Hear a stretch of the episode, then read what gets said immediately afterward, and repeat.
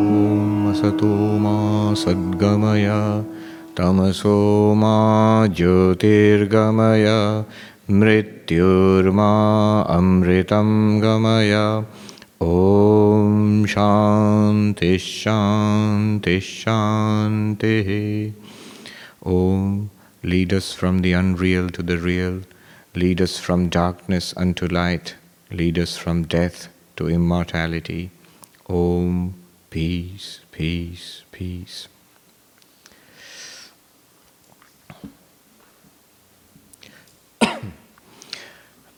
of the four yogas, Bhakti Yoga is always most popular. So, one of the reasons I have kept it for the last. But why is it so popular? If in jnana, the way of knowledge, we are that absolute reality and we do not know ourselves, and all we need to know is that, that we are Brahman. If it is so direct, if it is so effortless, if it is so instantaneous, then one should ask, why are not more people enlightened? Hmm. If it's so easy and direct, it should be, there should be more Brahmagyanis, Jivan Muktas walking around.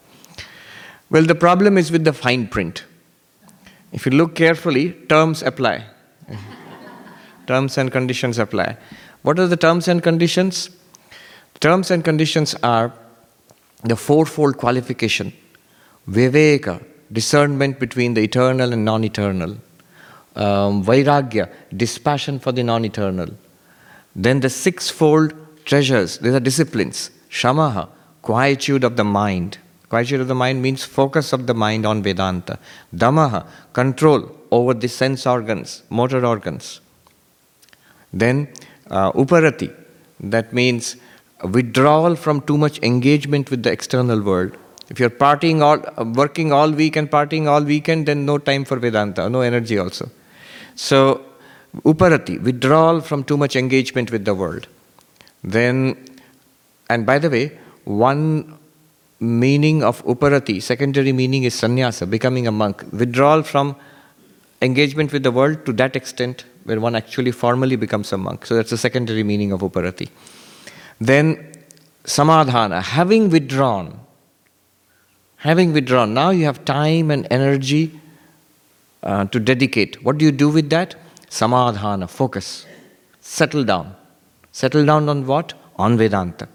Then uh, titiksha, a spiritual toughness, a fortitude, that no matter what problems life throws at me, I shall pursue this spiritual goal. I shall pursue enlightenment. That is titiksha. Then uh, there is um, Shraddha. Did I miss anything? Shama, Dama, Uparati, Samadhana, Titiksha, yeah, Shraddha. A firm faith in the teachings of the uh, of the Guru and the and the scriptures. Firm faith in the sense that these are true, but I don't understand them yet. Let me work at it. I will understand it. To that much that much conviction should be there. Then if you have, and then mumukshutvam, intense desire to be free. So, one, viveka, two, vairagya, and then in number three, six are packed. So, a little bit of cheating there. Um, they say, say fourfold qualification, but actually, number three, there are six. So, that makes it eight already. And then number nine is, is mumukshutvam, intense desire to be free. If we have these, then we are qualified for Vedanta. You might say, in what sense qualified? I can buy the book, I can attend the retreat, I can listen to the talks. Why do I need all of that? Yes, we can, but we will not get the benefits thereof. What is promised there, we will not get. Remember, no need to be disheartened, these are not all or nothing. We all have it to some extent.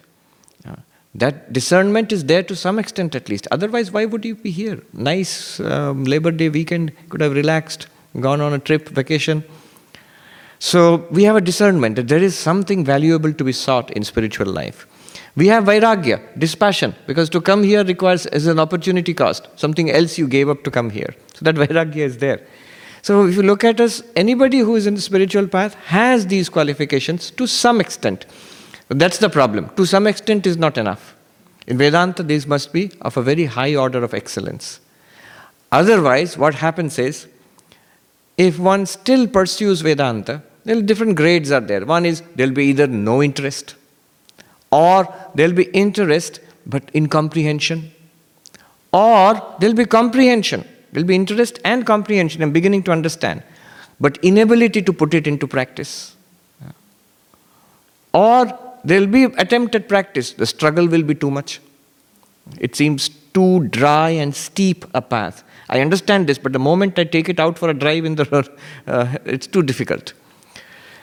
So these are the problems. I've seen this happen. Strange contradictions come up. If the lower nature is not purified, and we understand these things. Swami Vivekananda puts it very beautifully. He says, In this path, many come to an understanding, few realize. Because of the basic conditions which are required. So one may understand, actually, quite a clear understanding may be there. I have met scholars, um, pundits like this, who really have understood Vedanta. Uh, that in what, what is Brahman, in what sense we are Brahman, but the problems persist. I mentioned one scholar yesterday, 95 years old, whom I had asked about Sankhya and Vedanta, and he gave a wonderful answer. But uh, he has passed away, so I can mention it. That uh, uh, in his old age, he turned to astrology. So somebody asked him, You have mastered Sankhya and Yoga, I mean, the, the philosophy at least, and Vedanta. Uh, but then why in this old age astrology? Uh, that's another field of traditional learning, Jyotisha. It's a pretty sophisticated field of ancient learning. Why astrology? After all of Vedanta and Sankhya and all of that. And his answer was instructive. He said, There is no money in Vedanta. so at the age of 80, he decided that he has not earned enough money. and see, there's the difference. Here is this two case studies. This great scholar so one of the things he always considers uh, as a part of his resume, you know, his uh, great achievement. This will make sense only to people who have come from India. I mean, those who know the Indian scene. That uh, one of the the superstar in the Bollywood movie, um, um, Bachchan, yes, Abhishek. When he, when he got married, and um, the film actress who was like a superstar of Bollywood movies, um, Aishwarya Rai, yeah. So it seems there was some, the astrological charts have to match, and there was some problem. And so this is one of the greatest scholars. He was actually called for consultation by the, uh, this, uh, the top Bollywood family. Uh, so he was flown from Calcutta to, uh, Bollywood, to Bombay by plane, and he has to give his, give his what is called his opinion on that. Now that he considers as a high point of his career, this great Vedantin, and all right, fine. There is a childlike pride in it. Case 1. Case 2. Compare this. I will not name her, she is living now. She is a nun, an American lady. Uh, she went to Banaras, spent a lot of time in our hospital there, and served people there. And daily she would go, she's a white American lady. Daily she would go to the temple of Vishwanath.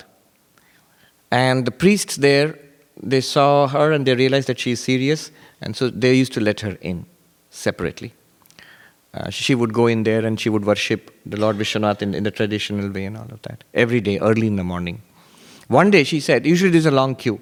One day she said there was nobody. There was heavy security all around. And so, anyway, she was waved through because the priest said, let her through. She went in and did her usual, usual puja, japa, meditation. She noticed only two or three others were there, um, probably somebody very special a young man and obviously somebody, a young lady, he's probably his wife, and one or two elderly people, probably a very privileged family. So they were there and they performed the worship also. And then they were let out and she also walked out and then the whole crowd was let in. They were all standing in a long queue that early morning. So she asked, Who are they? They said, Oh, don't you know? That is uh, Abhishek Bachchan and Aishwarya Rai that come to the temple to offer.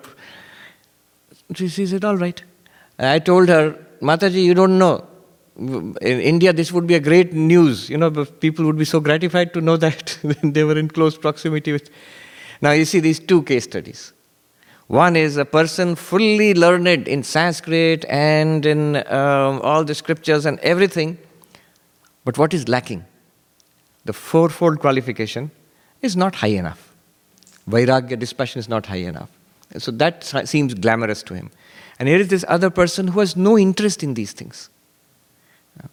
So she lives in Hollywood. She met the top people in Bollywood, but she has, it makes no impression on her.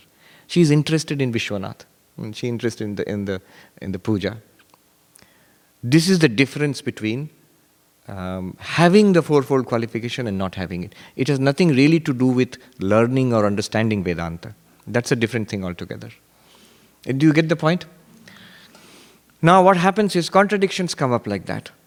So, in Uttarakhand, there is a saying, Rota hua jnani kisko pasand hai? Jnani, person of knowledge, who says, I am Brahman, but has many com- complaints. I often say, if you are enlightened, if you claim enlightenment, you have given up the right to complain. In the path of jnana, you have no more right to complain. If you are really Brahman and if you are convinced about that, if you have clarity, if you claim that, how can you complain? What have you got to complain? What complaints does Brahman have? One. On the path of bhakti, you have given up your right to be unhappy. It is a sin, they, in Vaishnavas, they consider the very interesting practices. For example, it is a sin to be unhappy in the presence of God. My little miseries, my little problems, my. No. You cannot, you cannot bring this to the presence of God. You may offer it to the Lord, and Lord, you take care of it. But after that, if I am a bhakta, if I have devotion to God, I should be able to let go of it and let, let the Lord handle it. I should delight in the presence of God. Unhappiness in the presence of the Lord is an offense against the Lord. There are many interesting practices which we don't talk about in, in um, Advaita Vedanta, but if you follow any of, the, any of the dualistic schools, they make interesting sense. For example, in the deity, eh, in the presence of the deity, for example, a temple and the deity is there, you cannot bow down to anybody else. That's why we don't take pranams in front of Sri Ramakrishna. You cannot sit with your legs extended towards the deity. Um, you cannot eat in front of the deity. Of course, it's prasad you may take, but usually people step outside to take that. So there are many, many interesting little practices. These seem, may seem little rules, but they are all meant to enhance our awareness of the divine presence. Uh, that it is there. The most important person in your life, whom you consider to be really great, how will you behave in the pre- presence of that person? Now consider someone a thousand times greater than that. How will we behave in the presence of that divinity? So, bhakti is a remedy for all these problems that uh, which the lower nature not purified. I'm going for jnana. What happens is, for example, I have seen a monk who was a really great Vedanta teacher also, that he would lose his temper quite often. Now, what was his explanation? The temper, losing the temper. Anger is an object in the, in the mind. Very, all perfectly all right. Drigdrishya Vivek and all that. It has nothing to do with me. I'm sort of imitating what he would say. Now, technically, he's correct, but it is not a pleasing sight to see.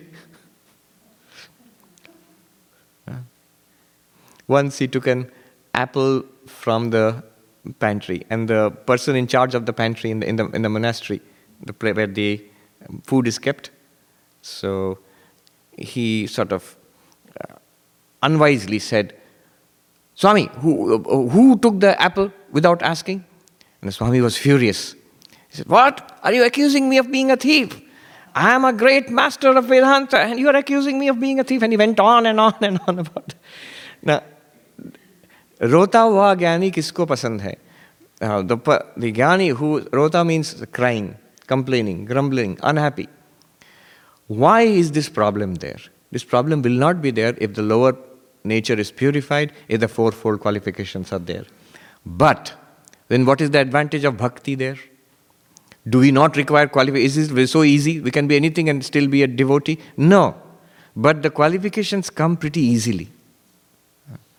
The sadhana required for those qualifications comes pretty easily because love is there. Um, Sri Krishna was asked this by Arjuna, which is easier? The path of knowledge or the path of devotion. And Sri Krishna was very clear. Avyakta hi gatir dukkham dehavadbhir avapyate.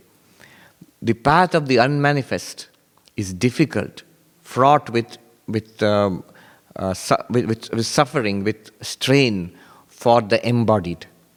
Now, one must understand this. Embodied, everybody is embodied. Even the Jnani, uh, all the great uh, uh, devotees, Jnanis, all are embodied. But embodied means if we are far too mixed up, if our primary identity is this body mind, which unfortunately it is for most of us, in that case it's very difficult to live your life in the understanding of Jnana, according to the understanding of Jnana. Understanding of Jnana can come, understanding of the teachings of Vedanta can come pretty easily. But to live your life according to that is a struggle. So, in our order, we always recommend Jnana Mishra Bhakti. Jnana is there, knowledge is there, supported by, combined with, synthesized with devotion, with love. Of course, Swami Vivekananda recommended all four knowledge, devotion, service, and meditation. All four should go hand in hand. That's the best and the safest path. How is bhakti easier? Bhakti does not say, start with the eternal, non eternal discernment and give up the non eternal, catch on to the eternal. No. Bhakti just says, to all the things in your life, do one more thing just add God to your life. It may be the last thing. I joke sometimes. Uh, in the list of 100 things in your life, last may be dog, and 101 may be God, G O D. Uh, but if you add God in whatever add, how will you add? This is the trick. This is the technique. Add as my Lord. Mamata means add with this sense of mineness. My Lord, my Krishna, my Rama. Add in that way. That is very important. Not add as another object in your life.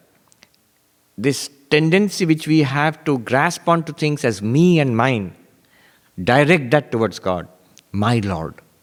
What happens when you do that?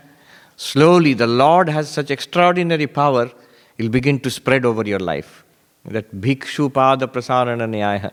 Bhikshu means the wandering holy beggar. In India, they go around and ask for food and all you give. So one person comes for shelter in your house and says, A wandering beggar, holy man, I don't need anything, give me one corner, it's enough. All right, go there. The bhikshu pada prasarana in Sanskrit means the beggar stretching his legs out.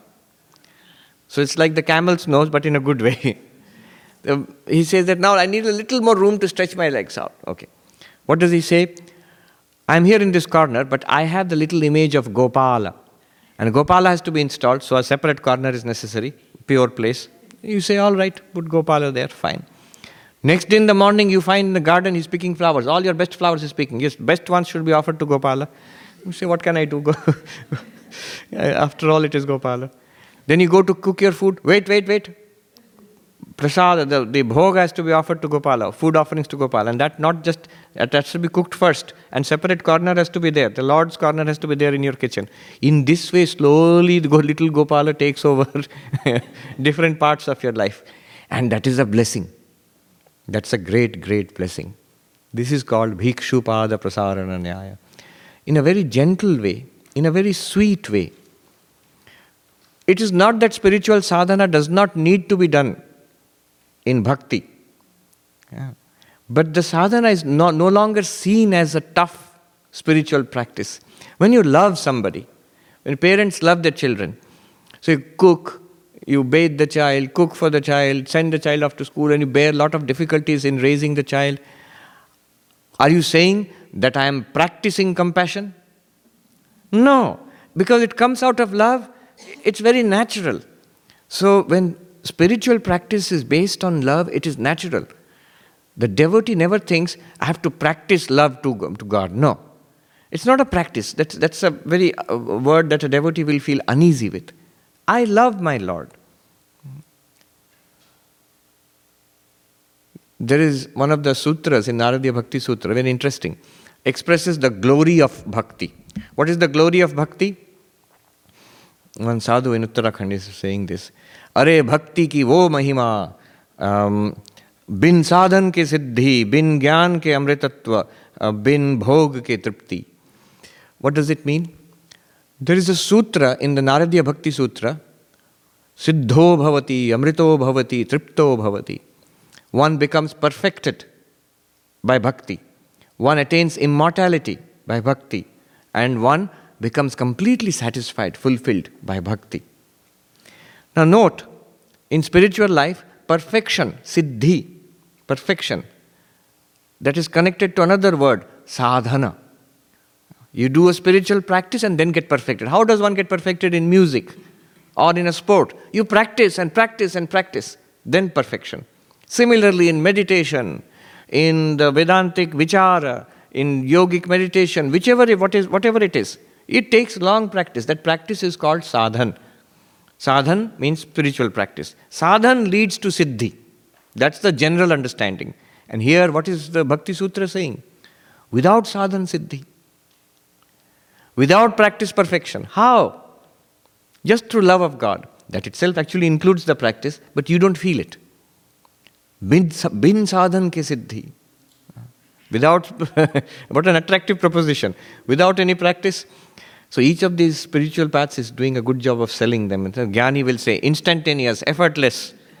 Bhakti says, without any practice, you will get become perfect. Come, come here.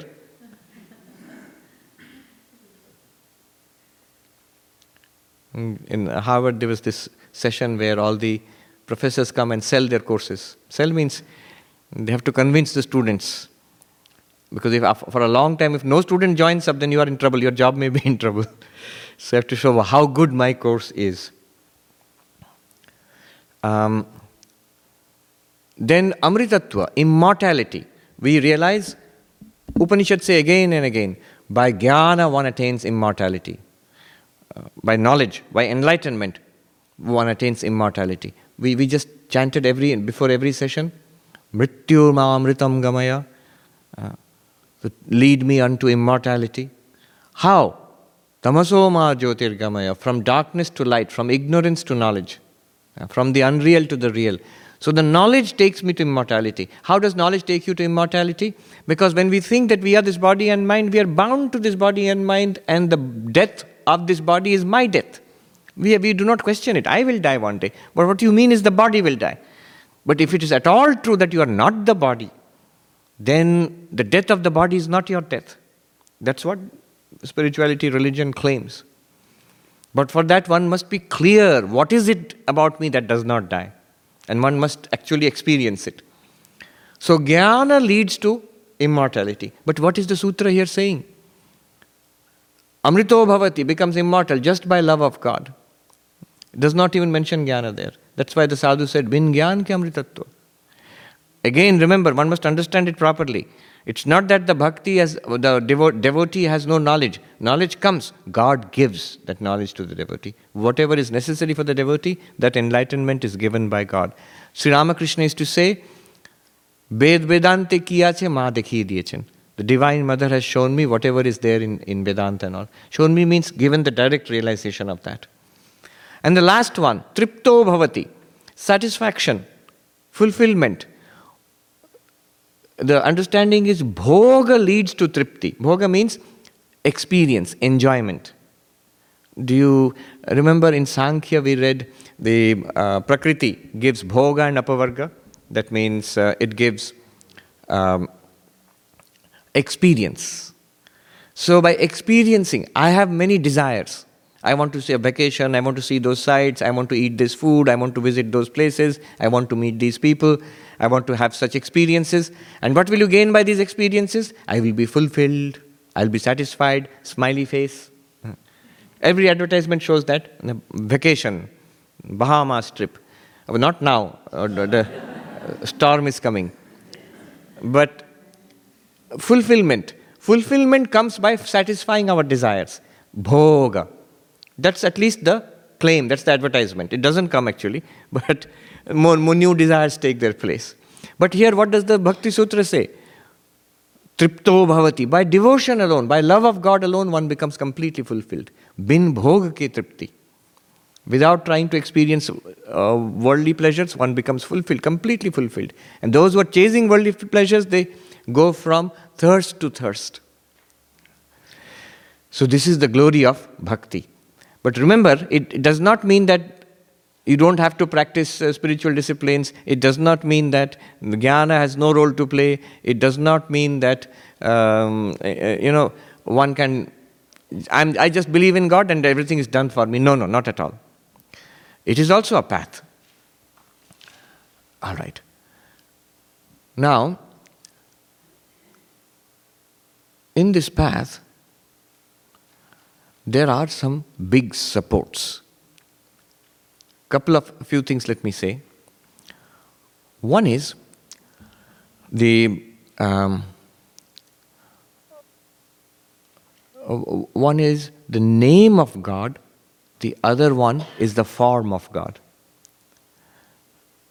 In Hinduism, especially, we, we have we worship God in a variety of forms uh, Narayana, so many different beautiful Im- images Vishnu, Krishna, Rama, the avatars of God, Devi. Today is Ganesh Chaturthi, so Ganesha. I thought Ganesha would be the most uh, peculiar uh, thing for Westerners, but I found Ganesha is very popular in United When I came to California, everywhere Ganesha uh, icons and people are very, they identify Ganesha immediately with Hinduism. So I asked an American here, uh, why is Ganesha popular? I thought Ganesha would, you would find it strange elephant god. Then he said, Oh, who doesn't love an elephant? Elephants are cute. so, in that sense, so different forms of God. And these forms are meant to attract, uh, to attract and fix our attention. Are these imaginary? No. Mystics throughout the ages have experienced God in these forms. See, what is the connection between this form and the formless? Sri Ramakrishna says, in, uh, in, he gives an example. He had gone to see how a photograph is taken. In those days, there would be plates which would be exposed, and there would be this uh, coating of silver nitrate on them, and then an image would be formed. So he was very much taken by that idea. And he gave an example whatever he would see interesting in the world, he was very curious. But everything he would connect back to God realization. um, once he went to the zoo, and the first thing he saw was the lion. That reminded him of Durga, whose mount is the lion. And he had this, he immediately went into samadhi, and that was the last thing he could see in the zoo. People were saying, I wish you had seen more, then we would have had many more examples. But so once he saw this, how the photograph is taken, and he liked the idea. He said, just as in the glass, uh, uh, in the glass plate, the mixture is applied, and then the light passes through it and it leaves an image. Uh, that's how the photograph was taken in those days.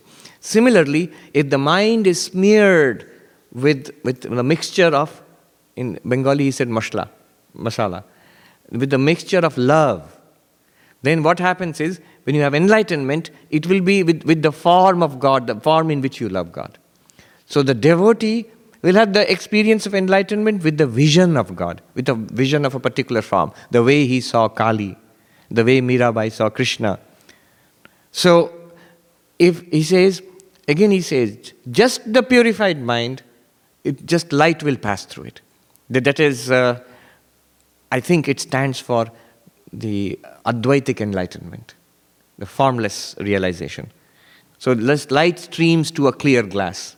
But the glass mirrored with uh, the silver nitrate and all, the, a picture is taken. Similarly, um, with, the, with the bhakti in the mind, when we devote ourselves, the result will ultimately be vision of God in a particular, in the whichever culture you are, you are brought up in, whatever your practice has been. There is this beautiful story I like of Ramanujacharya, who was the great teacher of Vishishtadvaita Vedanta. So in Sri Rangam, where the beautiful image of Ranganatha Swami is there. It's an image of Vishnu, but the reclining Vishnu. Again, remember, couch potato, he was always. So, Vishnu in the cosmic dream uh, on, the, on the Sheshanaga. So, it's a big image. And on festive days, the tradition is, of course, you cannot take the big image out. There are festive images called Utsava Murti. So, on festival days, those small images are taken out in procession accompanied by chanting and music and worship, and thousands and thousands of people congregate. So, this story is about one such festival more than a thousand, about a thousand years ago, just imagine, in Sri Rangam during Ramanuja's lifetime, a thousand years ago. And this big festivity was going on in the temple, thousands of people, the processions going on, and the uh, music being played, and the chanting, and all of that, and devotional fervor. And the great saint, Ramanuja was already very well known by that time because uh, he lived to 120. He was already very well known as a great uh, master by that time. He was going with his disciples in, in near the temple, in the temple actually. Now, what happened was, in that huge crowd, they noticed something anomalous. One young man, very powerfully built, he was holding an umbrella over uh, the head of a young girl and looking at her continuously, not at the image of the Lord which was going. And everybody, they were looking at the procession, and those who noticed this behavior, they were commenting, criticizing. What kind of behavior is this in a temple? And uh, uh, isn't he ashamed of his behavior? Ramanuja noticed that from a distance. He sent somebody, call him call that young man. And the devotees were also taken aback. Why is Ramanuja paying attention to this man? So they went and said to him, Do you know our master Ramanuja, who's very well known at that time? He said, Yes, well, please come, he is calling you. So he immediately puts the umbrella down, he walks over to Ramanuja and bows down. And Ramanujacharya asks him, Who are you? And what are you looking at? And why are you holding the umbrella over, the, over that lady's, uh, that girl's head? Who, who is she? So he replied, I am Dhanurdas, I am a wrestler. And her name is Hemamba. And she has the most beautiful pair of eyes in the universe. That's why I'm looking at her. Um, and I'm holding the umbrella over uh, her head. The others all were scandalized. What, what, way, what sort of way is this to talk to our master? But Ramanuja was not taken aback. He said, Very good. Do you want to see an even more beautiful pair of eyes? More beautiful, the most beautiful pair of eyes in the universe? Uh, he said, Yes, of course. Then come today in the evening to the temple of, of Vishnu and come into the inner sanctum there. Will they let me in? You say that I have called you. It just reminds me of the first chapter of the Gospel of Sri Ramakrishna. Sri Ramakrishna, after talking to M, M is very fascinated with Ramakrishna. Sri Ramakrishna says, uh, Come there, there'll be, come to somebody's house. I'm going to Calcutta, come and meet me there. I'll go there, there'll be more singing and talking about God there. M says, Will they let me in? And Sri Ramakrishna says, uh, Tell them I called you. I invited you. So that's a very important thing. You must get the Lord's invitation. So Ramanuja says, Tell them I invited you. In the evening, the prayer is going on, and this Dhanurdas has entered. Ramanuja calls him by his side, Come. It's dark. The Garbhagriha, the inner sanctum, is dark, and the image is very big. And the priest waves the lighted lamp in the evening with the chanting and the music. And different portions of the body of the image are lit up. Now, there is a very beautiful verse which says, that if you behold the face of Hari, Vishnu, in the light of the evening arati lamp, if you behold the face of the Lord with devotion, the sins of a thousand lifetimes are wiped out. So it's just to encourage devotion. It's a very beautiful hymn. If you, I've forgotten the original Sanskrit.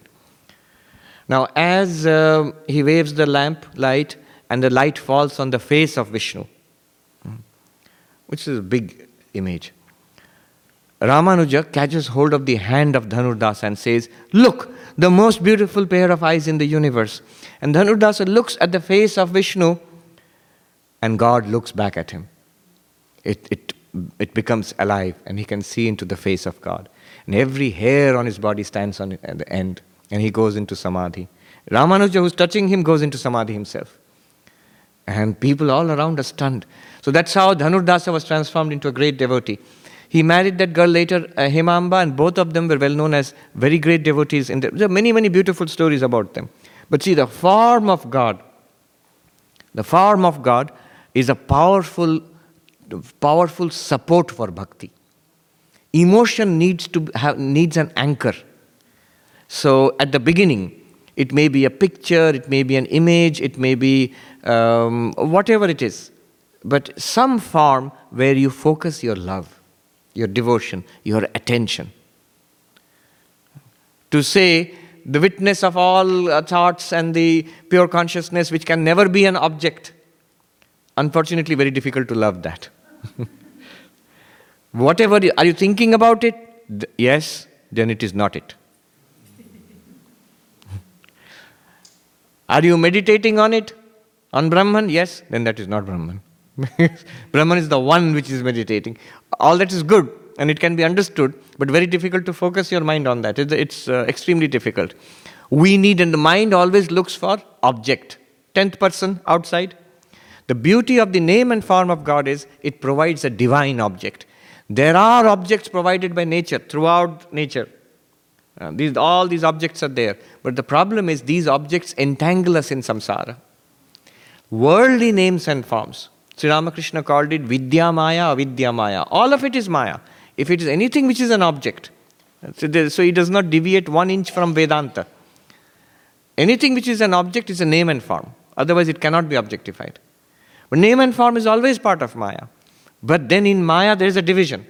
Vidya Maya, Avidya Maya. Avidya is ignorance, the Maya of ignorance, which entang- entangles us further and further in samsara. What is, what is the harm in that? Harm is it leads to unhappiness, dissatisfaction. Vidya Maya is that which frees us from samsara. That's also an object, that's also a name and form. The divine names and forms, for example. Do you notice the connection between this ancient philosophy of Sankhya and all, all these things? The Vedantic idea of Maya, from Sankhya, the Prakriti of Sankhya to the Vedantic idea of Maya, from the Vedantic idea of Maya to in Bhakti, we're talking about Vidya Maya and Avidya Maya. See the continuity. What does the Prakriti of Sankhya do? It gives the sentient being experience and experience in samsara, bhoga, and apavarga, freedom. Do you remember we talked about it? Prakriti and Purusha, where there was no talk about God. There's no talk about bhakti, God, nothing. Just Sankhya. But the same idea is when Sri Ramakrishna is talking about Maya has two aspects, Vidya Maya and Avidya Maya. Avidya Maya is that which traps us in samsara. Vidya Maya is that which frees us from samsara. Devotion, dispassion, um, knowledge, these are all aspects of Vidya Maya. These names and forms of God, they are also Maya, but they are aspects of Vidya Maya. If you concentrate on them, they will free you from samsara. They'll free us from samsara. Name of God, very powerful. The story is that when God, when God created the universe, there was a division of uh, possessions, partition. God said, Now from now on, my form is my own. You cannot see me in this world, but I'm giving you my name. So the name of God is with us. So it's a very beautiful story. The name of God is with us. This, the way they express these stories, one Swami uh, in Rishikesh, he was telling us a story about the whole of creation. This is the hide and seek with God. When creation starts, that means the universe is projected through Maya. We are all projected into the universe, all the jivas, sentient beings. We're given bodies uh, and we have life after life in these worlds, world after world, and God hides. And we search, lifetime after lifetime, searching for God. Who's hiding? And when the creation ends, Srishti, Sthiti, Pralaya, at the end of creation, when the universe is finally dissolved, all planets, stars, and our bodies and all go back, and we are absorbed back into Prakriti, into, into Maya. Those who have become enlightened, they, re- they realize that they are Brahman and they are free. But those who are not yet enlightened, don't think we'll be enlightened when the universe comes to an end. We'll still remain in suspended animation. Sri Ramakrishna puts it this way At the end of the harvest, the granny goes out into the field and she collects the seeds and she puts them in different little um, rags, you know, and ties them in little bundles. Next sowing season, she will take them out and put them back into the field and it will all come up again. So we will remain absorbed in Maya. No, there'll be no, it will be like deep sleep. We have no, uh, no sense of our separate existence. But all will spring back again. With all, our peculiarities and eccentricities, will be back again into the world, next creation. So when we are absorbed back into Maya, God alone is there with Maya. But we are not there, and God is searching for us. Where did those fellows, where are they hiding? And then He finds us and projects us back into this universe again. So, cosmic game of hide and seek, this Swami told us. So, name and form. Swami Tapasyanandaji, of revered memory, who was the vice president of our order, he, he writes in one place when you have been given the mantra, you have already been given God in a seed form. The mantra, the name of God, is connected to God in a seed form. So you already have a direct connection to God. When you t- that, that's one of the importance of mantra diksha. We often do not know what it is. So the Sri Ramakrishna's story of the washerman and the diamond, Eh, it applies to us. It applies to bhakti also, not, not just to jnana. What is that diamond? It's that mantra which is given to us by, by God. And we don't we think it's a simple mantra. I need some more special techniques of meditation. Let me see. YouTube, techniques of meditation, search for. you have been given the best, the direct connection with the divine. We are not satisfied. Some more thing. Some more peculiar techniques will be added, and oh, this is sophisticated, nice, improved. Simple thing. Sri Ramakrishna, somebody asked for advice for some spiritual problem. He said, Clap your hands and take the name of, of the Lord. And uh, the papaki, the birds of sin who sit on the tree, if you clap your hands hard enough, the birds will fly away. So these birds of sin who sit in the mind, the tree of the mind, they'll fly away. You take the name of the Lord vigorously and clap your hands. This person was not at all satisfied. It's too simple. Thought it would mean some, you know, tantric technique, pranayama, breathing technique, some sophisticated philosophy, all these things will be there, whole package, then I'm satisfied. Won't do anything, of course, but satisfied. This seems too simple. So, name and form of God. Now, let me give you some practical uh, point here. What is to be done in life? one of my favorite sutras in the Naradiya Bhakti Sutra, towards the end, 79th Sutra. I'll mention this and drop, bring, it, bring it to a close. 79th Sutra, Narada Bhakti Sutras. The 79th Sutra is Sarvada Sarva Bhavena Nischintitehi Bhagavan Eva Bhajaniya. What does it mean? At all times, in all ways, without any care at all. Love and worship the Lord. Love and worship the Lord alone. I'll repeat Sarvada at all times. Sarva Bhavena in all ways. Nischintitei without any care of the world. Bhagavan Eva, Bhagavan the Lord, Eva, alone. Bhajaniya is worthy of being worshipped. Worthy of being worshipped or is to be worshipped. What does that mean? It says nischintite without chinta. chinta means anxiety, thought, thought of the world. Chinta usually is thought of the world.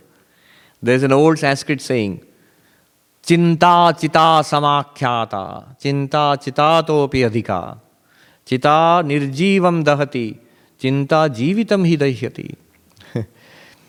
Anxiety, thought of the world, care of the world, cares, and I've got so many problems, woes in the world. It is called, chitta means the funeral pyre, where after death, you know, Hindus, the, the body is cremated, the fire which is lit. So that's called chitta. So it's a play on words. Chinta, anxiety. Chitta, funeral fire. So anxieties are like the funeral fire. Anxieties are worse than the funeral fire. Why? The funeral fire burns only a dead body, anxiety burns a living body. Yeah. Worship the God without any anxiety. Surrender all your worries to the Lord. Waves in the ocean will never cease. I will take care of the samsara, certain problems will be solved, then I will call on God. Then I will call on God. Never happen. And all the while, time is going away. Kala kridati gachati ayu. Shankaracharya sings, time is playing, life is slipping away, slipping away between. And like, like they say, sands of time, those hourglasses were there, the sand would trickle. It's going away very fast, day after day. Dinamapi Rajani, Sayam Prata, day and night, evening and morning. Sayam Prata, Shishira Vasanto Punarayata. Spring and fall have again come and gone. Kala Kridati Gachati Ayu. Time is playing, dancing, and life is passing by. Tadapina munchati ashavayu. Then, even then, one does not get to give up the hope of attaining satisfaction in this world. One more thing, I'll be happy. Let my child complete the education, then it's fine. No, let him get a job, then it's fine. No, let him get married, the child will get married, it's fine. No, grandchildren are there. Now I have to repeat the whole cycle with grandchildren. There is no end to it. In the middle of that, right now, start. That's the beauty of bhakti. Jnana imposes very severe conditions, entry conditions. But bhakti says, start right now. Devotion. How? Sarvada, at all times. See, at all times, again and again, we are told that in devotion, all the time you have to think of God. But forget all the time. Sometime. The practice is this tie the mind down. Uh, Desha Kala Vastu. Desha means in this space, this corner where I have my shrine, this meditation sit, seat where I sit down for meditation, in this space, Desha, I will not think of anything except my Lord. So, space is you limit the space to the Lord. I'm sitting down in my meditation room. I shall not think of anything outside this room. You're limiting your mind to certain space. Limit your mind to certain time. From now on till the next half an hour, I shall only repeat the mantra of Krishna, of my, my chosen deity, whatever mantra my Guru has given. You're limiting your mind by time, locking it down. Are you following me? Lock it down in space, lock it down in time. At all times, I will think of God, in everywhere, I'll think of God, very ambitious. Start here. And then, vastu, object. Lock it down in object object means the object is, is the deity.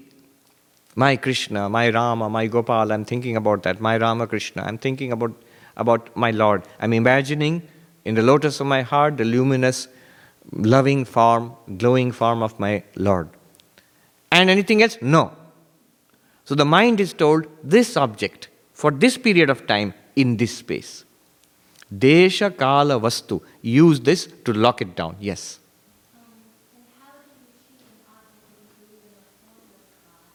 How, how do you?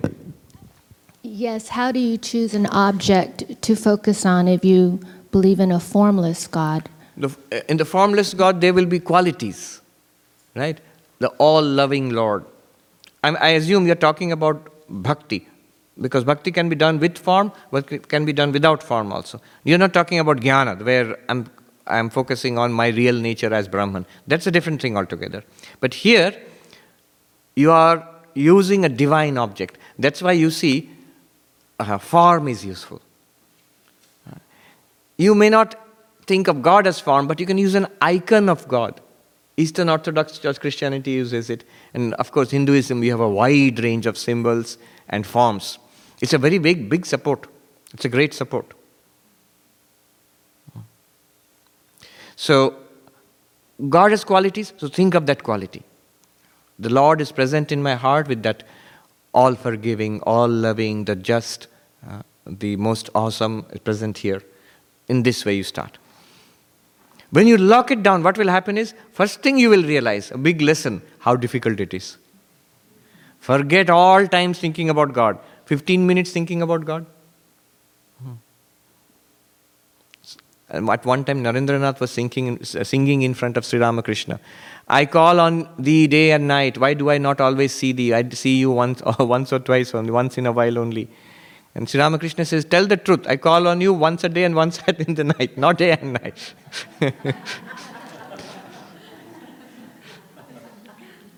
when we try to do that, we will find it's difficult. Why is it difficult? Here comes the whole thing about spiritual practice. Do you remember impure mind, purity is required, uh, uh, scattered mind, concentration is required, ignorant mind, knowledge is required. Now, how do I know? I might say my mind ha- has no impurity. I don't feel anything impure. I actually had one, one young novice who was sitting unhappily. Uh, and uh, I said, Why are you unhappy? Depressed. Uh, usually it is because of stored of impurities in our mind. You, you, because I'm a monk now, I am not allowed to think of those things, but they don't go away. Freud was a very wise man in that way. They will remain suppressed. The result will be they will make you feel unhappy. They will express in some kind of unhappiness, misery, although you are not actually thinking about any worldly thing. But he said to me, No, my mind, I don't find anything impure in my mind. I'm still unhappy. We are not aware. You know what will happen? The best way to see it is lock the mind down. This time I will only repeat Om Namo Bhagavate Vasudevaya or Om Namah Shivaya. And I will visualize the form of Shiva or Krishna in my heart. For this time, in this place, for, for um, this image of the deity. When we try to de- do that, within a few seconds you will see many other thoughts come. Why? It is my mind. I have told my mind to think about this only for a limited, a small task. Still, I can't do it. Why not? I told you the story about your friend, your apartment, when uh, you send somebody and they come and throw your friend out into the street. Uh, yes.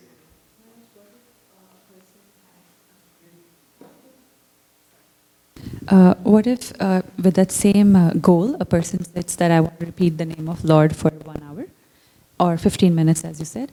The person may not be able to do it with eyes shut, but let's say the person is absolutely able to do it when she or he sings out the Lord's name.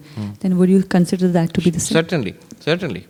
So you start where you are comfortable, which what works with you. But my point here was that there are impurities in our mind in all our cases. That's why we cannot focus. Uh, if you cannot focus in one way, the, the thing is, the subtlest things are difficult to do. People say that uh, we have to be spiritual in your mind. External things are not important, spirituality is in the mind. Correct. But you have to start with external things. Uh, that is something you learn. Because at the le- subtlest level of the mind, it's very difficult to hold on to something. When the external conditions are all right, a pure place, a pure, uh, you're sitting down instead of moving around, then you uh, uh, control your breathing, focus your mind on God. When you take care from externally, you move inwards, you will see devotion works. Uh, if japa is not, uh, meditation is not working, do japa. Japa is not working, then uh, chant, sing the name of the Lord. That's why external worship is useful. From here, you move to sarvada at all times.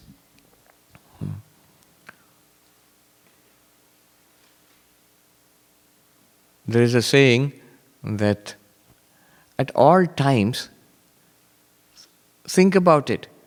Things of the past, people who have gone away from our lives, uh, what we have lost, the places, the objects, maybe wealth, maybe health, whatever it is, consider it this way the Lord has freed me from all those things. They are gone. I have no need for me to think about it. The future has not yet come. No need for me to imagine, fantasize, or be scared about it. We are either anxious or ex- full of expectation about the future. Forget it. You are expecting something which is not real yet. You are anxious about something which is not real yet. Don't think about it. Forget the future, forget the past, and fill your presence, present with the Lord. I mean, translating something I've heard from uh, a sadhu in Hindi actually. जो गया उसको जाने दो। ईश्वर आपको मुक्त कर दिए अच्छा ही हुआ। Lord has as liberated you from what was in the past very good what is not yet come don't worry about it that's a dream that's that's imagination fantasy अपने वर्तमान को प्रभु से भर दो।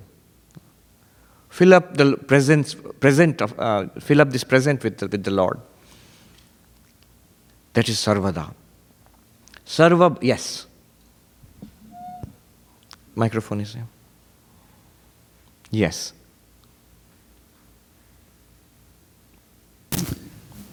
Um, Could you please go back to the um, friend who you wanted to invite into the mind? And there was someone else there, and they just threw this friend of yours out. Hmm, hmm.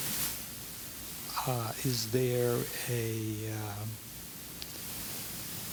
practice? Is there an advice on how to deal with this situation. Yes, this is the way. Actually, the story was to show that we are often not aware of the condition of our mind, the presence of impurities in the mind. As that young novice said, No, my mind is pure.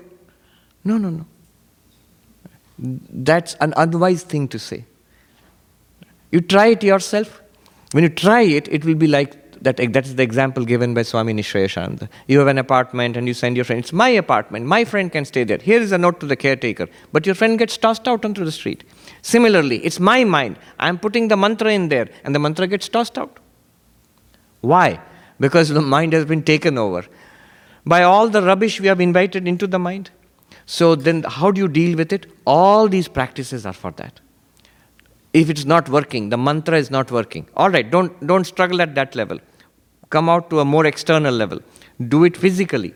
Offer a flower, chant. Uh, that's why this physical worship, puja, you have it in Hinduism, but you have it in something like Tibetan Buddhism, where there's no God at all. And yet there is so much, it's full of ritualism from morning till night, going on, ritual. And big horns are being blown and chanting is going on. Why? These are all supports. If you try to deal with it at that level, it's that little mantra and these tough guys waiting to throw the.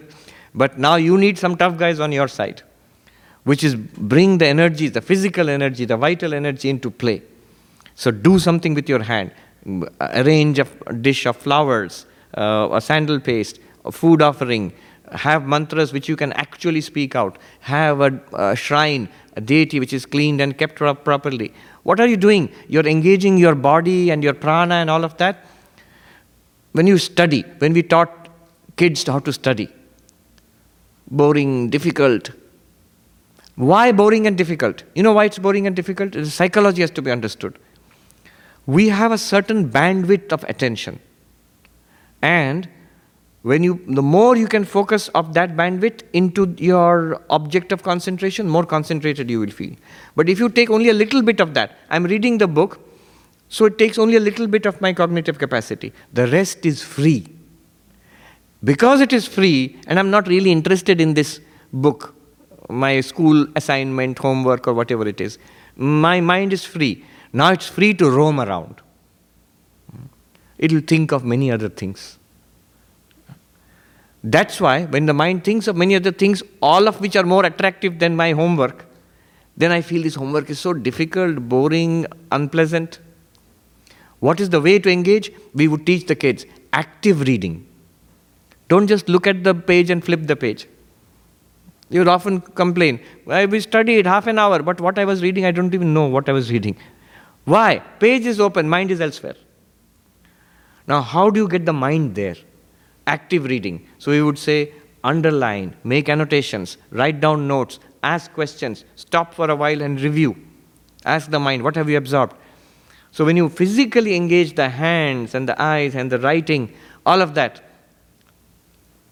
the modern technology sometimes can be a problem.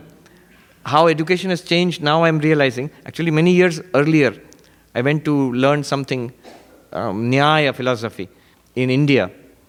And that was after a long gap. Um, I mean, I had seen, I was in college and then I joined, all this digital revolution came, and I saw how education has changed because of technology. So the scholar would painstakingly write a Sanskrit verse in a chalk on the board. And the younger students there, who are philosophy students, even they were neuroscience students and all, they would whip out their mobile phones and take a picture. to the fury of the Pandit, who would say, if they would at least bother to write it down with their own hands, it at least goes through the mind and the nervous system in the hand. And it's there in the picture. Mobile may be, be enlightened, but you will never see it again. So, active reading. What the puja does, what the chanting does, it engages other faculties. And so, attention is more and more cognitive uh, bandwidth, your psychic energy is focused into the object. Then it becomes easier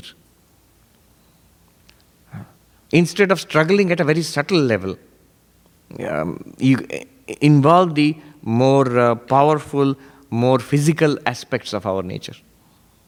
Yeah. Yes. He's coming. Uh, Swamiji, sometimes when one is deep in meditation and meditating on your Ishta, the figure of your Ishta, on your Ishta, I should say, not the figure, uh, as one goes deeper and deeper, there are times when, you know, you no longer see the face of your Ishta, the body, the form of your Ishta and there is a kind of blankness. What should one do at that stage? If you become aware of it, then revisualize the deity. Um, that it, I'm just in an absolute blankness. The blankness is often very peaceful and restful. But again, after some time, revisualize. Otherwise, what will happen is that blankness will go away after some time and something else will enter in its place. So bring your mind back to the practice again. Sarva bhavena, in all ways. So sarvada at all times, sarva bhavena, in all ways. In all ways means uh, mana brahma iti upasita. Upanishad says. The mind itself is Brahman. Think about it, a very Advaitic idea. In Advaita Vedanta, what we do is beyond the thoughts, the consciousness which illumines the thoughts. I am the witness of my thoughts. We did that Drigdrishya Viveka. Beyond, beyond the mental sheath, the, the sheath of the intellect, beyond the causal sheath, Manomaya, Vijnanamaya, Anandamaya. But then the opposite is also true. Every thought that we have, every feeling that we have, what is it made of? What is its reality? If non duality is correct, Advaita is correct, then that thought also must be Brahman. What is the snake actually? The rope. What is each ornament made of? Golden ornament. Gold. Where will you find except in the water, except in the waves? Where will you find Brahman except in the thoughts? If you have this idea, my Lord alone is dancing in all these forms. What are the forms? These thoughts. In puja, it is a mantra is there. In meditation, nityam indriya, uh, indriya karmani, the activities of the senses are the, the dance presented before the um, deity. The deity is sitting in your heart and shining, and the senses, seeing, hearing, smelling, tasting, these are the entertainment presented to the deity. See how you connect. Sarva bhavena. And outside, in the, in the 10th chapter of the Bhagavad Gita, Vibhuti Yoga, where Krishna says, How, Arjuna asks, How am I to imagine you when I interact with the world? So, in the Vedas, you get wonderful descriptions. The sun and the moon are his eyes, the fire is his mouth, and so on. Whatever natural phenomena you see in the world is connected back to the divine person. It's not just imagination, because if Brahman is the only reality, then all these things which are appearing are appearances of Brahman. So connect the sky to Brahman, the uh, sun, uh, the, the, the light to Brahman, fire to Brahman, the, the air to Brahman, the water to Brahman, the earth to Brahman. All this is Brahman. Somebody asked a question. These monks are very humorous in, in, in the Himalayas. Somebody asked a question. This is very bad. I'm walking on the earth. How can I think the earth? I'm walking on God? It's very bad. Hmm. I can't think like that. He says, No, ye bhi ki seva hai. This is also the, the service of the Lord by walking on the earth, which is God. How? Then he told a story. He said, When we were little kids, we had an uncle who was a huge man. And uh, it was very relaxing for him if we little kids, nep- nephews and nieces, would run, over, run over on, around on his back. so it was like a massage for him. He would lie down like this, and we kids would jump on his, on his back. This was our service to him. Now, the your Lord, the uh, uncle, is now become this earth. And the Lord is very happy if uh, his children walk around on his back. Now you see, what, a, what a cute way of putting this. Um, yes. Yes. I just um, like I heard um, you know the bhakti yoga, everything you said, Keep and the yet mic near your face. um, I don't. Yet I'm having trouble reconciling um, when I look outside or my own experiences growing up, like seeing that um, you know, very bhakti oriented people um, did not have that experience that you're sharing, right? Or that gyan did not sort of come through, right? And there were uh, actions that were happening which were like not aligned with what we are talking about. And so um, that just brings me to challenge the path of bhakti um, and sort of feel that bhakti alone can solve it for me. And I'm talking for myself here. And um, without gyan and without karam uh, yoga, as Swami Vivekananda was saying, uh, that it just doesn't like really come to me. Yes, and, yes. and that and, and you look around and you see the examples, right? I, Uh, yes, but two things are there. One is we must not be judgmental. Everybody is progressing. It's so difficult to change my own life. How can I talk about others being perfect? Is perfection possible? Is at least a high level of genuine devotion possible? Certainly. The lives of saints in all religions are proof of that. And I have been in a monastic tradition for a long time. Have I seen genuine bhaktas, devotees? Yes many of them and just their presence will uplift your, your heart you will feel it that they are there's something wonderful about them i remember in the presence of a very great swami i felt something strange jealousy. Jealousy means a kind of holy envy. I wish i had that. You have something within you. Uh, i wish i had that. That's a good envy. It is possible that such people are there. So there's no doubt that bhakti works. But the second part of your question is important. By itself or not. All of these paths by themselves can lead to enlightenment, Swami Vivekananda clearly says. But it's much better, much more effective, much safer to practice all of them together. Swami Vivekananda said, each soul is potentially divine. The goal is to manifest this divinity within each word is valuable. Manifest this divinity, not know this divinity, not understand this divinity. Manifest. Manifest means it must become, first of all, real to me, one. Second, it should be somehow expressed in my thinking, speaking, and behaving. That rota wa jnani problem should not be there. My life, one criteria apply from outside, very difficult to know if a person is really spiritual or how advanced he is, he or she is. One criteria I apply quite successfully is has that person solved his or her own problem? Is that person stable, fulfilled over a long period of time? Is there deep joy? Do you feel that, this person? All right. But how do you do it? Swami Vivekananda, that symbol of the Ramakrishna order, the theme of our retreat, he says, do it by love, do it by work. Love means bhakti yoga. Work does not mean any work, karma yoga. Do it by psychic control. These are the exact word he's used. That means Raja Yoga. Do it by philosophy. So the philosophy professors will be very happy in Harvard. So do it by philosophy. Then he says, by one or more or all of these. By one, which means he's acknowledging any each one can take you to that realization. He's not denying it. Or more, it means you can combine. And in spiritual life, you'll see most sadhakas they combine. Or all of these, and be free. Books, temples, doctrines, churches are secondary details. So, this spiritual freedom from all suffering and limitation through these paths, that is the goal. Now, what is Swami Vivekananda's preference? He says harmony of the four yogas. More than once he has said, all four must be there in our lives. All four together is actually easier than one. We have all these powers. We have the affective domain, emotions. We have the cognitive domain, understanding. We have the conative domain, willpower, power to do, power to understand, power to feel. And of course, all of these are combined with the power to concentrate. This is Raja Yoga, Bhakti Yoga, Karma Yoga, Jnana Yoga. All of these should be combined. There's a nice essay by Swami Premeshananda, Yoga Vighna. He was a great, in his lifetime itself, he was considered a Jnani, an enlightened person. Yoga Vighna. It has been translated recently.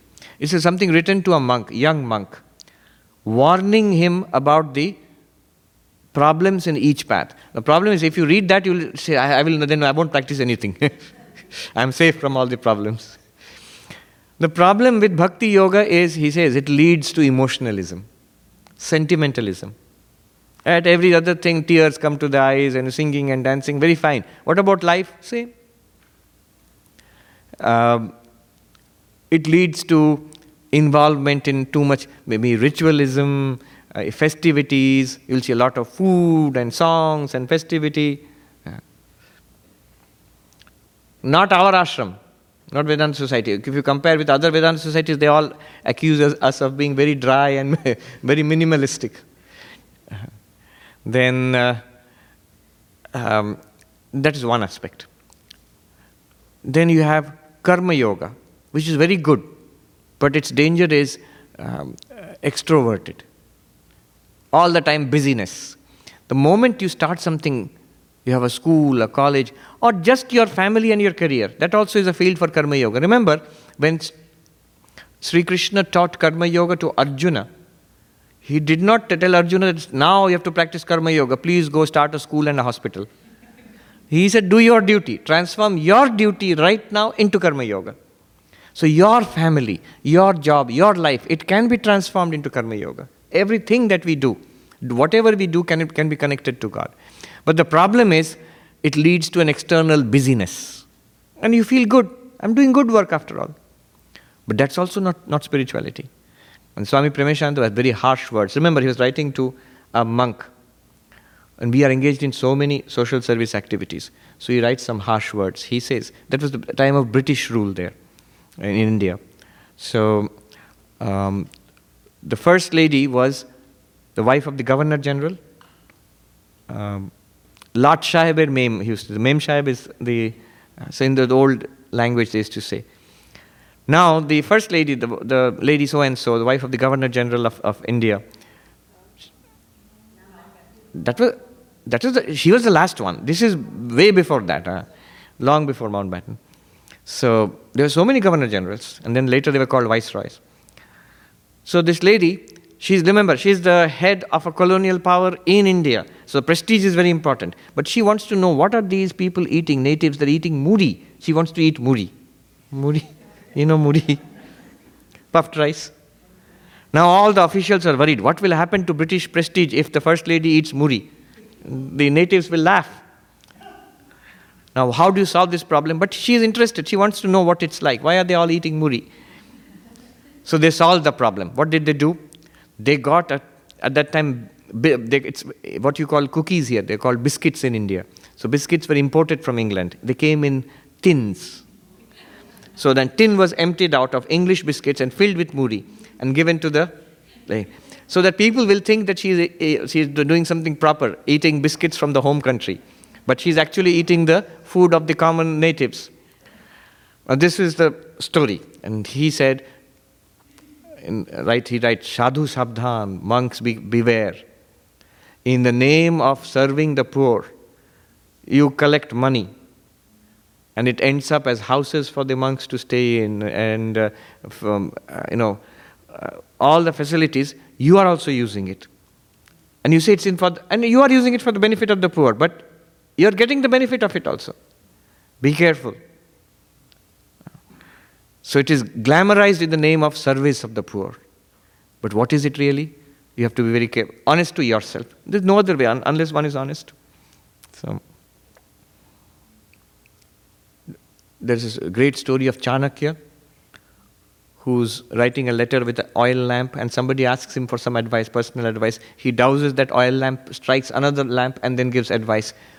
What's going on? That lamp is bought with the oil is bought with the money of the king. So that's the official work.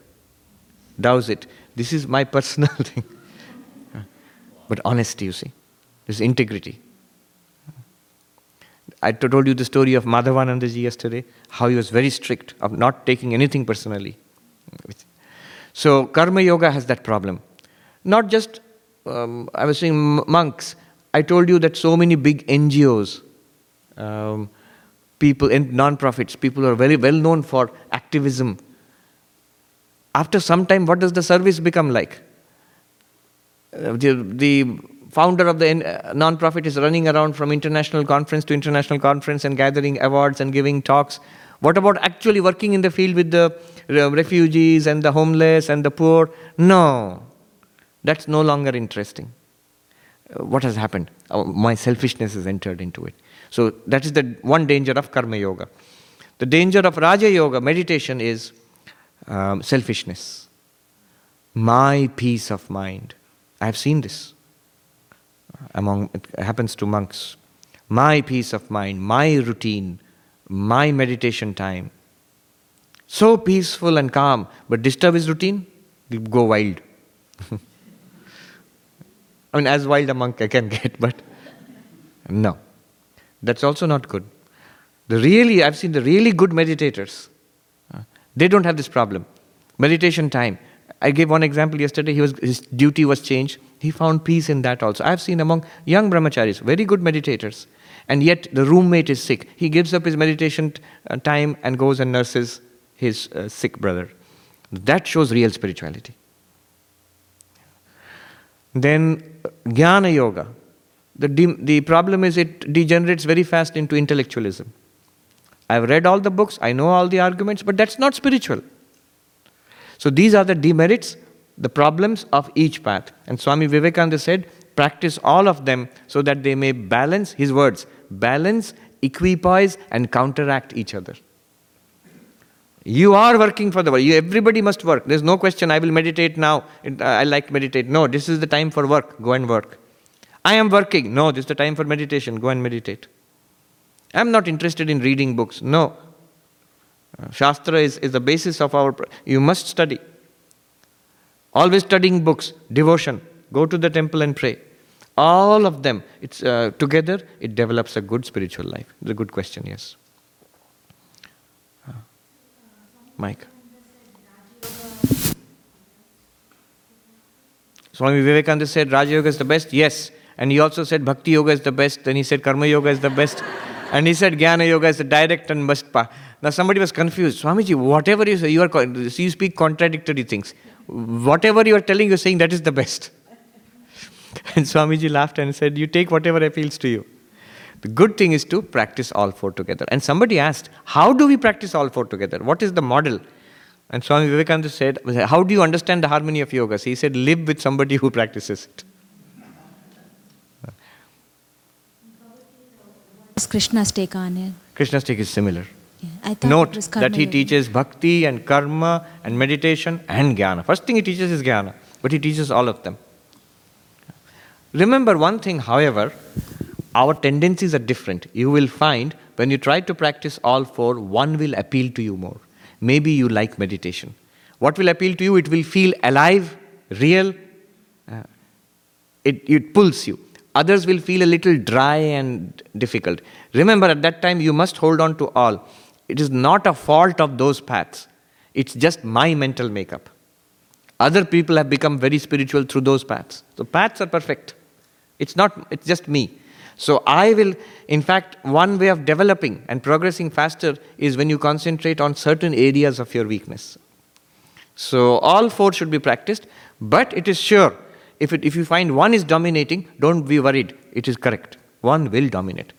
One will dominate. You may basically be a bhakta, and on the basis of that, you do all others.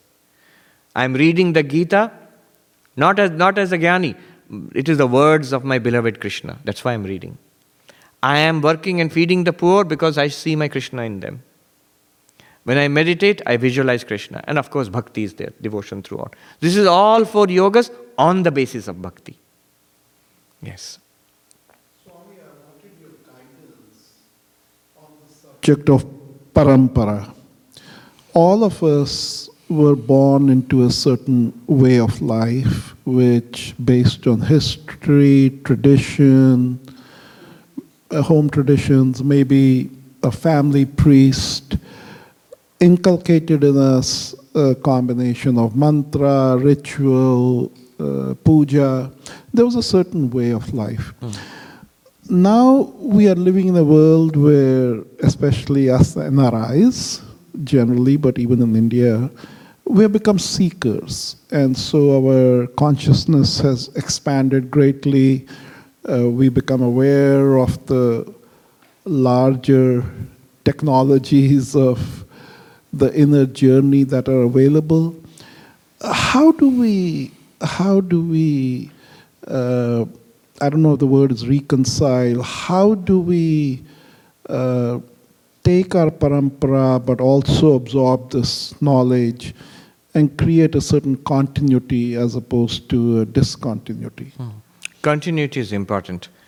And there are many, of paramparas means lineages. And there are many, many lineages in, in the Indian tradition, in Hindu tradition, in Buddhist tradition, there are many lineages. And many people are associated with either a family lineage or at least a cultural lineage. And it's good. If you have that connection, you're good. Follow that. But also be open, as you said. You can always enrich your own understanding, your own tradition with learning from other traditions. There are, and if one does not have access to such a lineage, and or if you have an access and yet you are not particularly interested, sometimes lineages have become, um, they've become um, orthodox, old, not available, not particularly inspiring, maybe just a mass of rituals. No, no particularly great teacher is available there. Then one may take up another lineage. But be careful that it is a lineage. See, this is a danger in modern times that um, uh, people who are not set in some kind of tradition, and they say, "Wh- Where did you get all this? All is my invention. That is not a good sign. I give an example in Manhattan. You want to buy a computer and you go, the Apple shop there is called Big Apple, naturally, Manhattan. So you go to buy, and outside the shop, this rather shifty looking guy is standing there and says, Come, come, come. What happened? I will give you a computer. I have made it. It, it better than those fellows. Oh, really? Where did you make it? In my garage. It is better than that. And cheaper also. Now, the problem is, how do you know? It may be, but it may not be. Most likely, it may not be. Second, there is no backup. Apple at least has Apple Care, they call it Apple Care. But where is this garage care? No. and what is the proof? Apple has so many satisfied customers. What is the proof that this person has some satisfied customers? We don't know. It's too much of a risk for a big investment. And the greatest of investments is spiritual life. So, better to go for a lineage where you know it is existing for a long time. There are texts which you can independently verify what this fellow is saying. Is it, which, where is he saying it from? Give me one example of what you are saying. There are other sadhakas who for centuries have practiced these things and have experienced some of it.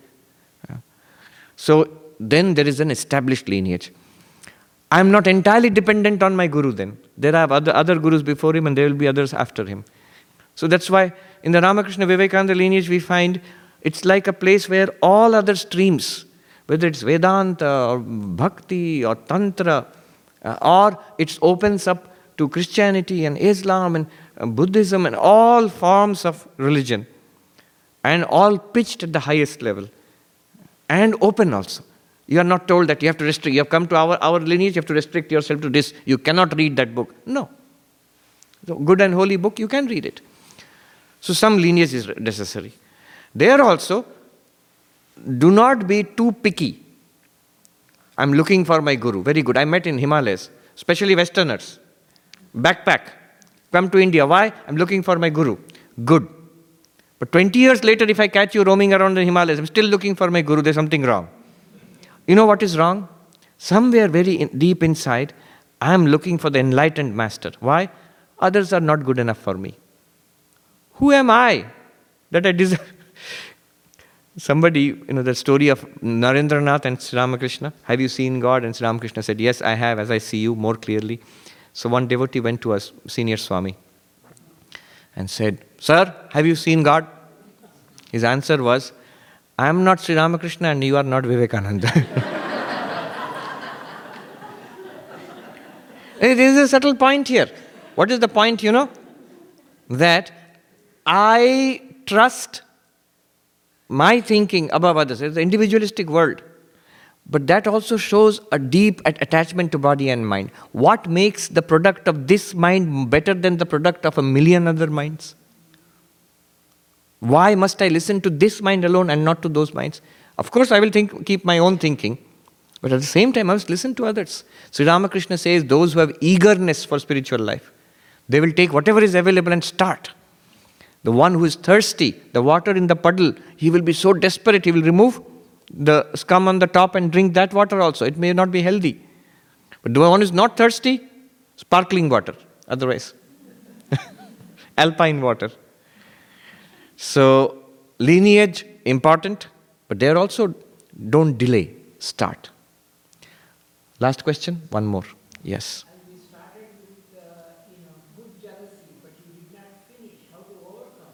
Not overcome it, that's good. Increase it.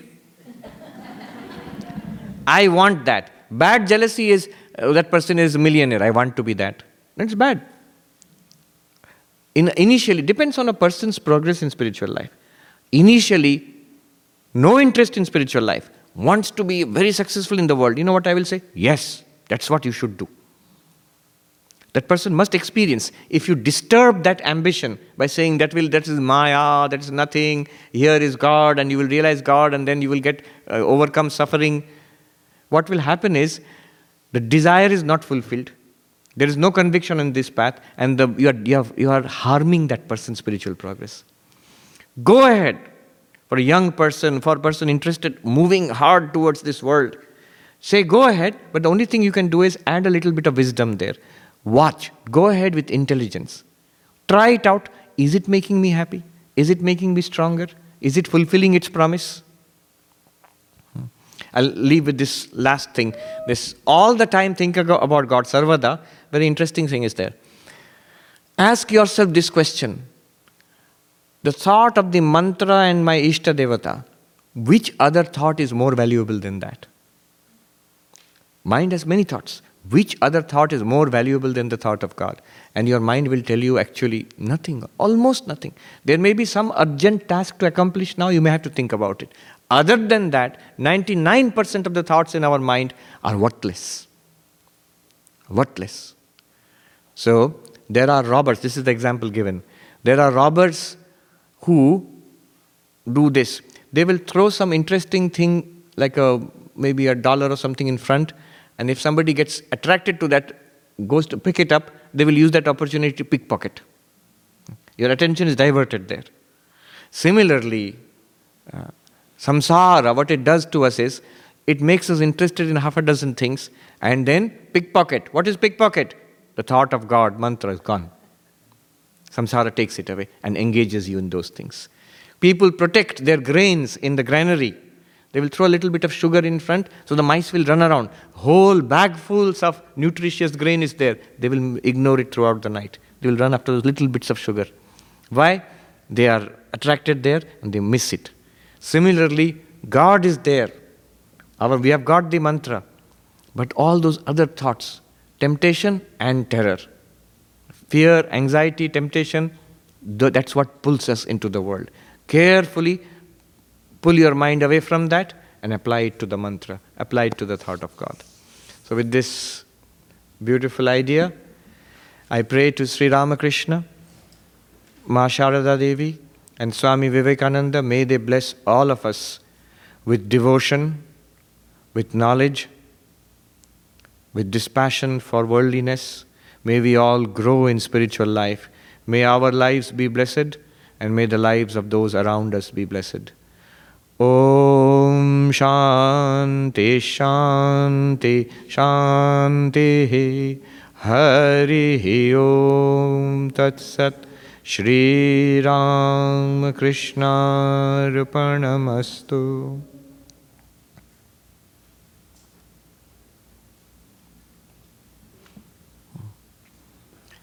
It has become a fashion among cool people to say, Oh, we don't believe in all that God thing. Imagine, divinity school, Harvard Divinity School. I'm looking at the profile of the students they now described at 23 years old. What do they know about God? Anyway, I'm a mystic. I'm interested in spirituality. An atheist. it's uh, that atheist business is, uh, is not all that it is promoted to be. We believe in so many things. Try believing in God. You will see life will be blessed.